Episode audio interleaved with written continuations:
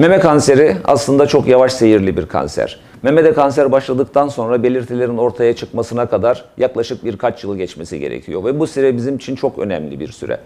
Ee, maalesef ülkemizde düzenli meme kontrolü yaptıran hanımların oranı e, günümüzde %20'leri geçmiyor.